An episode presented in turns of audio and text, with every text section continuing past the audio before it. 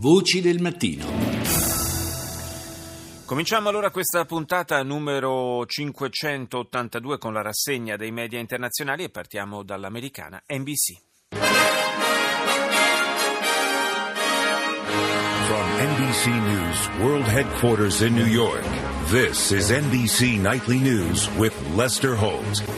Tonight, it's crunch time, the whirlwind final hours for Hillary. È il momento cruciale, la campagna elettorale per Hillary Clinton e Donald Trump è arrivata al termine, entrambi i candidati impegnati ad attraversare diversi stati in poche ore con manifestazioni e incontri fino ad oltre la mezzanotte. Dopo mesi di campagna elettorale la parola passa all'aritmetica e alle mappe degli stati per capire chi è in vantaggio.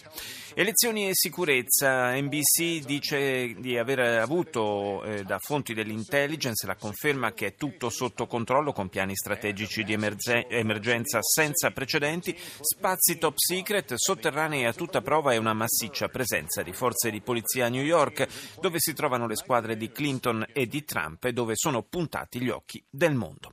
La tedesca RD.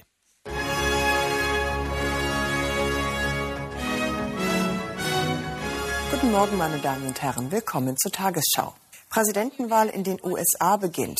Laut den letzten Umfragen zeichnet sich Negli Stati Uniti ormai è il momento del voto, gli ultimi sondaggi danno ancora i due candidati vicini, anche se con un leggero vantaggio per la Clinton. La candidata democratica però non raggiunge ancora la necessaria quota 270 di grandi elettori. Nel rush finale della campagna Clinton ha detto di voler essere la presidente di tutti e Obama ha lanciato un appello a scegliere la strada del progresso. In Sassonia, accuse contro un gruppo di estrema destra, sette uomini e una donna sono indagati per una serie di attentati contro vari alloggi per rifugiati nelle città di Dresda e Freital. Proposta di legge sull'immigrazione da parte dell'SPD ispirata al modello canadese, verrebbe data la precedenza ai migranti che hanno già ricevuto una proposta di lavoro in Germania oppure sono particolarmente qualificati. Al Jazeera.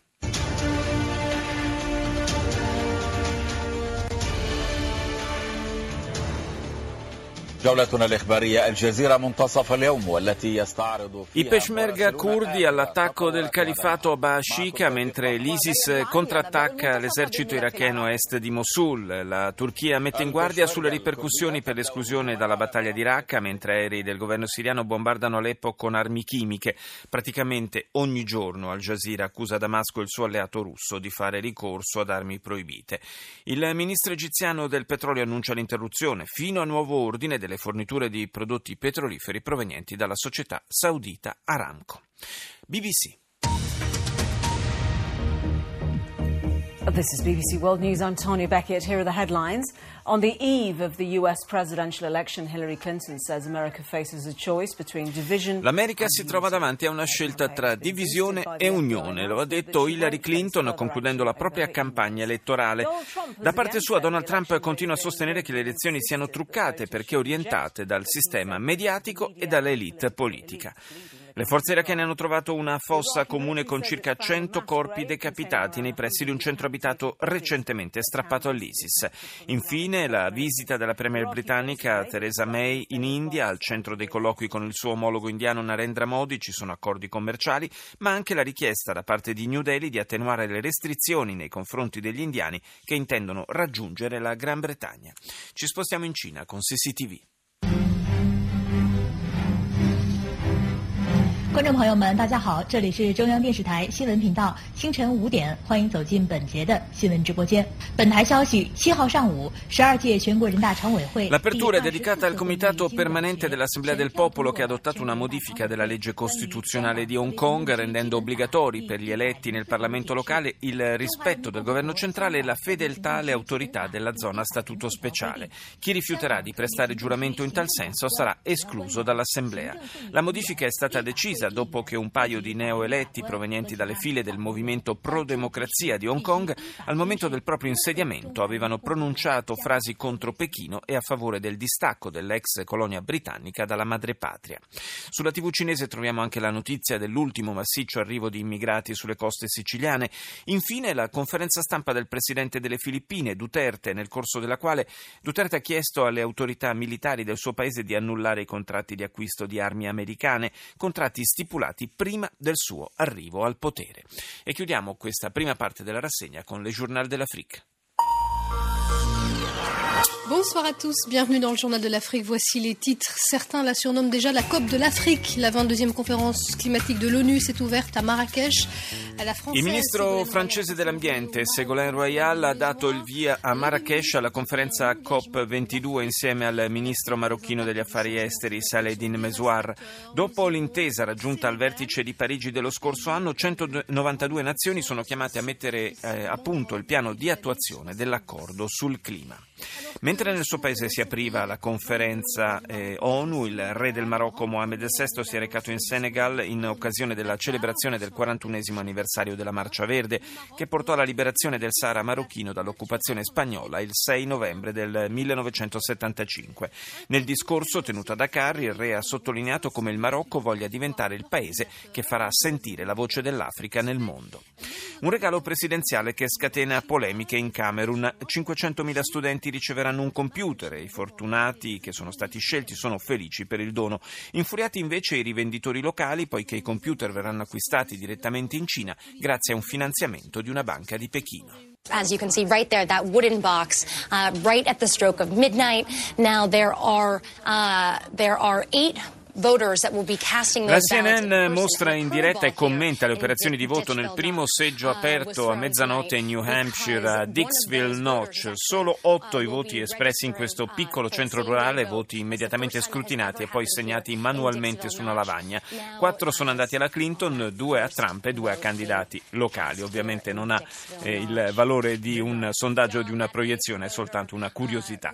Intanto si consumano gli ultimi raduni a favore dei due candidati. CNN mostra le immagini dell'intervento della pop star Lady Gaga a sostegno della Clinton in North Carolina e quello del candidato repubblicano alla vicepresidenza Mike Pence in Michigan, ovviamente a favore di Trump.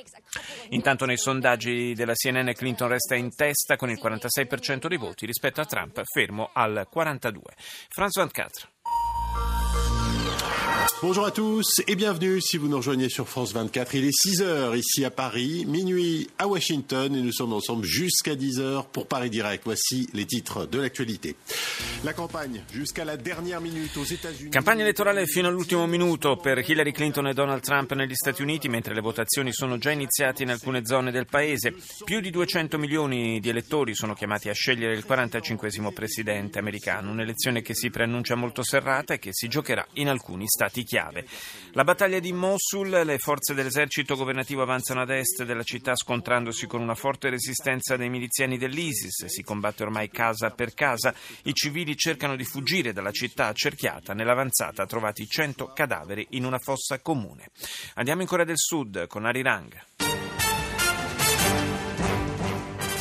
Hello and thanks for joining us for our mid-morning edition of Arirang News. I'm Mark Broom. Our top story this morning, President Park Geun-hye is due at the National Assembly for crunch talks with the Assembly Speaker. L'emittente sudcoreana, come ormai da diversi giorni, apre con gli aggiornamenti relativi al grande scandalo che ha coinvolto la Presidente per la sua frequentazione con la confidente Choi Soon-sil. Park, in occasione di una inconsueta visita all'Assemblea nazionale, ha chiesto la collaborazione dei deputati, invitandoli a stringere i tempi per la scelta e la nomina del nuovo primo ministro dopo che quello indicato da lei è stato respinto.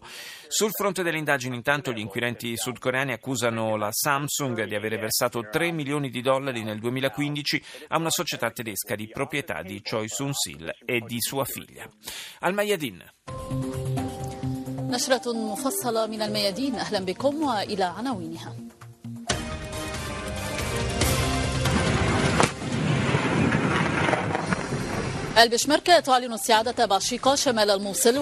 I Peshmerga kurdi annunciano la riconquista di Bashika a nord di Mosul. Le telecamere della TV libanese al Mayadin entrano nelle prigioni di Daesh a Hammam al-Hil.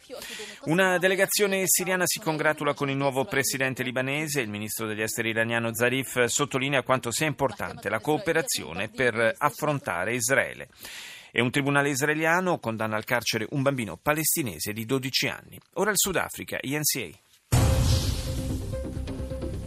The presidency questions the leak of audio recordings of state capture investigations and calls it unprecedented. Dopo la pubblicazione lo scorso 2 novembre di un rapporto redatto da un'autorità anticorruzione sudafricana che ha evidenziato i legami opachi del presidente con la potente famiglia di imprenditori Gupta, Jacob Zuma prova a reagire. Mai vista una fuga di notizie come questa, ha dichiarato il presidente, riferendosi alla registrazione della sua testimonianza rilasciata alla giudice Mandosela, che è la sua principale accusatrice. Chiudiamo la rassegna con la Svizzera SRF.